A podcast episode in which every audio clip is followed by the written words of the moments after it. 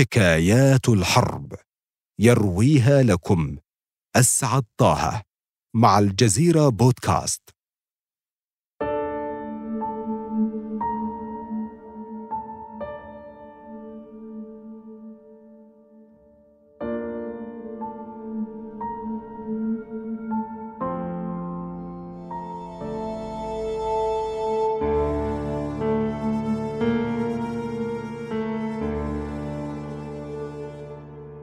ماذا بوسعك أن تفعل إذا طرق أحدهم بابك؟ طالبا منك المخاطرة بحياتك. فإذا ذهبت وجدت قانونا يمنعك بسبب لون بشرتك. إليكم ما جرى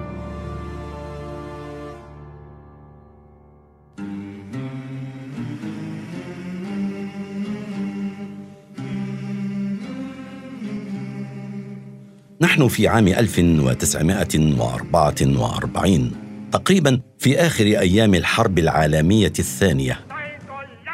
الألمان وفي محاولة أخيرة لتجنب الهزيمة الكاملة يقررون اختراق الخطوط الأمريكية.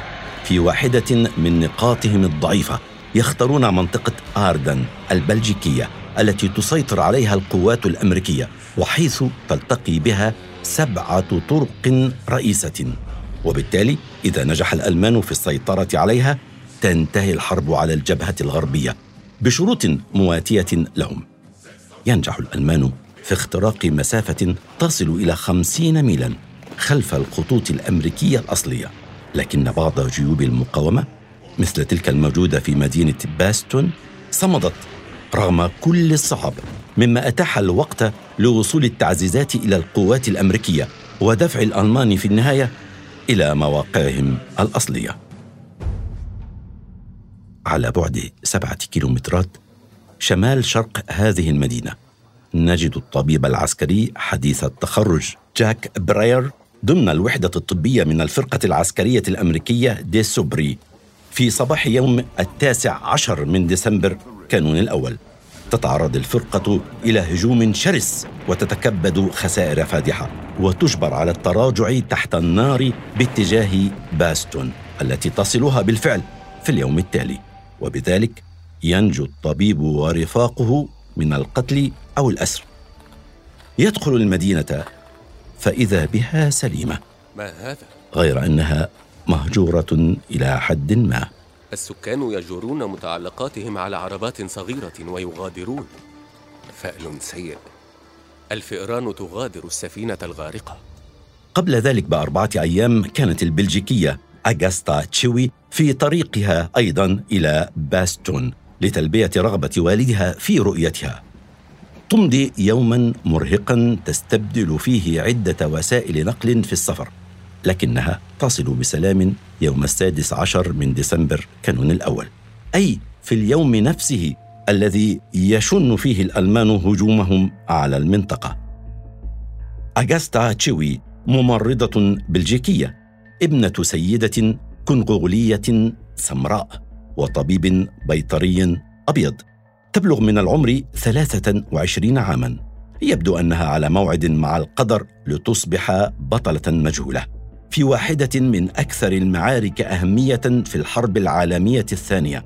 فبعد يومين من وصولها يتمكن الألمان من محاصرة باستون بالكامل وتظل المدينة تحت نيران المدفعية الثقيلة باستمرار.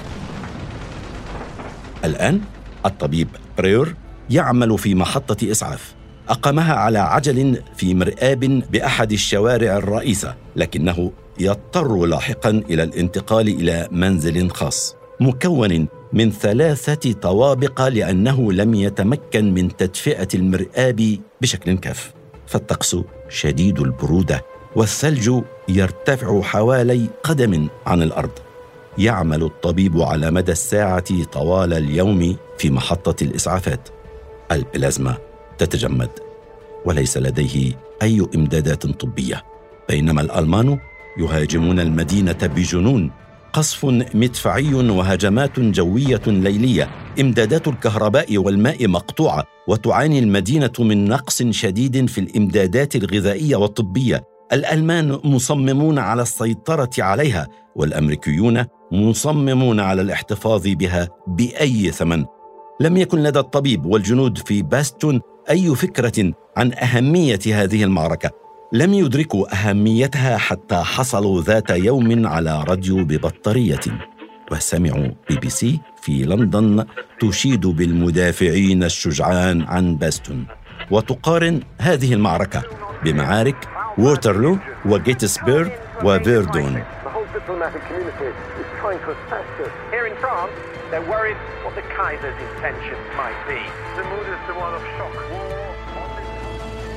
لدى الطبيب الشاب أكثر من مئة مريض من بينهم حوالي ثلاثين مصابا بجروح خطيرة للغاية ويعاني نقصا شديدا في الكادر الطبي. يحاول بريور استخدام حامل المحفة كطاقم تمريض لمساعدته. يسمع بوجود ممرضة في المدينة. وفي الواحد والعشرين من ديسمبر كانون الأول يطرق الطبيب العسكري باب منزل أغاستا تشيوي ويطلب مساعدتها في معالجة الجرحى. أرجوك انضمي إلينا. إني أفقد طاقم التمريض واحدا بعد الآخر. حتى سائق سيارة الإسعاف قد قتل. الفتاة يأخذها الحماس وتوافق على الفور. الآن لدينا مشكلة عصية أخرى. حتى عام 1944 كانت لوائح الجيش تمنع الموظفين الطبيين السود من علاج الجنود البيض. لكن أوغستا لا تتردد في تقديم يد المساعدة. إما أن تدعها تعالجك أو تموت. يذكر الدكتور بريور الجرحى البيض بذلك. يرافق أوغستا ممرضة متطوعة أخرى تدعى ريني لومير. يساهم وصول ممرضتين مدنيتين محترفتين إلى محطة الإسعاف في رفع المعنويات كثيرا. فحصت المصابين وقدمت الإسعافات الأولية اولا ثم بدأت في تقديم تدخلات أكبر. راقبني جاك ودهش بأنني أستطيع فعل كل ذلك فقلت هذا طبيعي أنا ممرضة. قال أنت ممرضة جيدة. لعبت الممرضتان أدوارا مختلفة بين المحتضرين فبينما انكمشت ريني أمام الجروح الدامية الجديدة وفضلت إطعام المرضى ومسح جسدهم بالإسفنج وتوزيع الأدوية القليلة المتوفرة كانت فتاة الكونغو دائما في غمرة التشبير والتضميد والتحكم في النزيف. يقول الطبيب بريور وجود هاتين الفتاتين عامل معنوي من الدرجة الأولى. الوضع الطبي متدهور ويزداد سوءا مع عدم وجود أمل في إجراء الجراحة وحتى الجروح السطحية قد بدأت في التلوث. نعود إلى المعركة. في الثاني والعشرين من ديسمبر كانون الأول يرسل القائد الألماني رائدا ونقيبا واثنين من المجندين إلى البلدة حاملين علما أبيض. وسرعان ما تتردد شائعات بأنهم أتوا لترتيب استسلام الأمريكيين. يستغل العديد من الجنود هذه الهدنة للحلاقة والاستحمام. الأحداث التي تعقب ذلك تحولت إلى قصة شهيرة من قصص الحرب. لقد منحوا ساعتين لتسليم البلدة أو مواجهة الدمار الكامل رد الجنرال الأمريكي ماكليف على العرض الألماني ب nuts شكل الرد مشكلة للمترجمين الفوريين وكان أفضل ما يمكن أن يفعلوه هو أن يترجموا عبارته إلى إذهب إلى الجحيم وأعقب ذلك الرد تعرض المنطقة لقصف ألماني عنيف.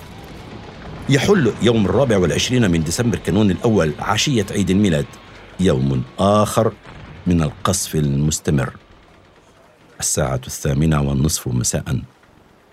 الطبيب يستعد للذهاب إلى البيت المجاور لكتابة رسالة إلى زوجة ملازم يحتضر متأثرا بجروح في الصدر.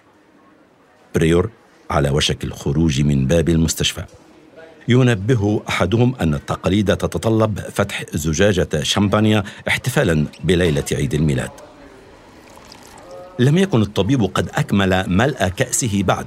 عندما سمع دوي انفجار هائل تتحول الغرفة المعتمة إلى شعلة من النور ويهز انفجار مروع بنايتهم. يركض إلى الخارج ليكتشف أن الشقة المكونة من ثلاثة طوابق والتي كانت تستخدم كمستشفى أصبحت كومة مشتعلة من الحطام. يبلغ ارتفاعها ستة أقدام يندفع ومن معه إلى أعلى الركام ويبدأون في إلقاء الأخشاب المحترقة جانبا بحثا عن الجرحى سرعان ما ينضم إليهم عدد كبير من الرجال يعثرون على نافذة قبو يمكن النفاذ منها للمبنى المتهدم. يتطوع بعض الرجال ليتم إنزالهم على حبل فيسحب اثنان أو ثلاثة من الجرحى قبل سقوط المبنى بأكمله. لابد أن أوغستا كانت في المطبخ عندما سقطت القنبلة لأنها اصطدمت بجدار زجاجي ونجت دون أن تصاب بأذى نسبيا. بعد أيام يبحث الرجال بين الركام ويحددون هوية غالبية القتلى بمن فيهم الممرضة البيضاء ريني لومير التي توفيت بعد ثلاثة أيام فقط من انضمامها للطبيب. يرسل برير رفاة رينيه لوالديها فيما بعد مغطاة بالحرير الأبيض لمظلة الباراشوت التي أرادت استخدام جزء منها في فستان زفافها.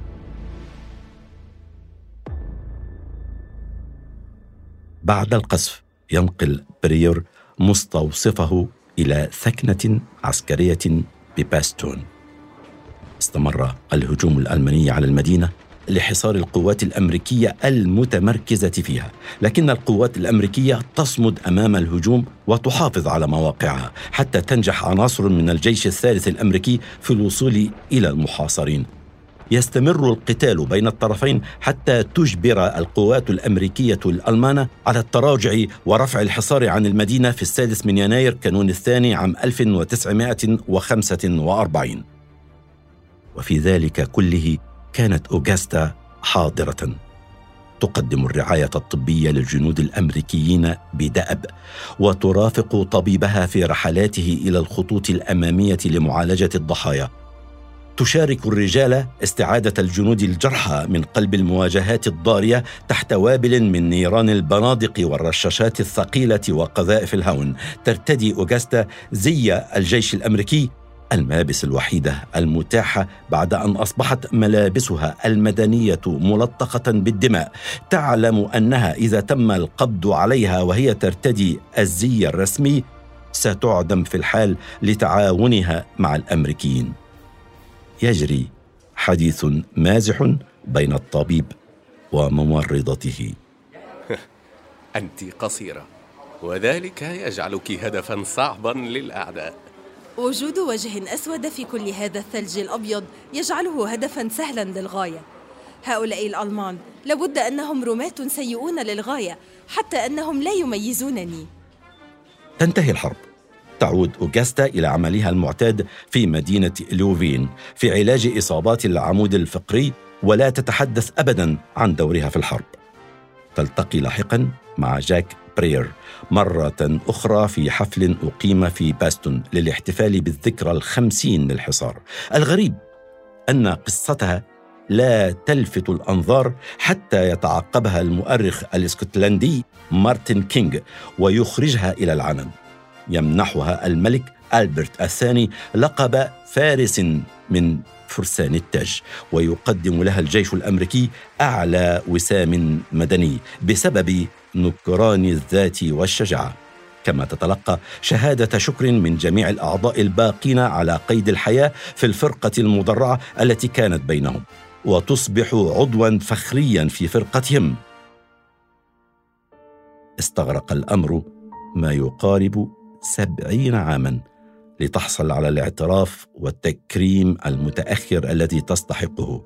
توفيت عام 2015 عن عمر يناهز الرابعة والتسعين ودفنت بمقابر الباستون. غير بعيد عن زميلتها السابقة ريني لومير التي ظلت لوقت طويل معروفة بكونها ملاك الباستون الوحيد.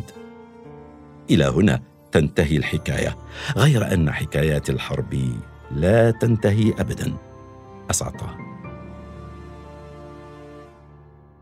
استمعوا إلى بودكاست حكايات الحرب عبر أبل بودكاست وجوجل بودكاست وساوند كلاود.